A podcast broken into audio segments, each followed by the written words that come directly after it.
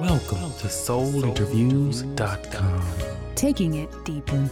Robert Brookins, an all time favorite, passed away from a heart attack on the 15th of April in 2009.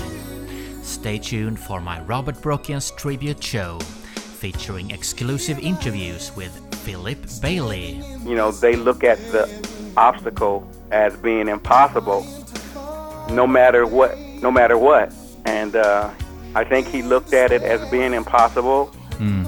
and and it took him out.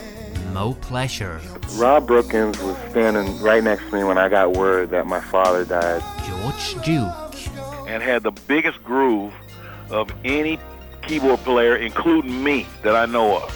and Miss Stephanie Mills. Yes, and I think sometimes people forget that entertainers are human. The interview is up on December the 12th at soulinterviews.com. I am DJ Soulsweet.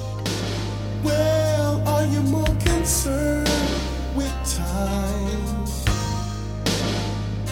Or do you even care? Or will you simply close your eyes to what we need to?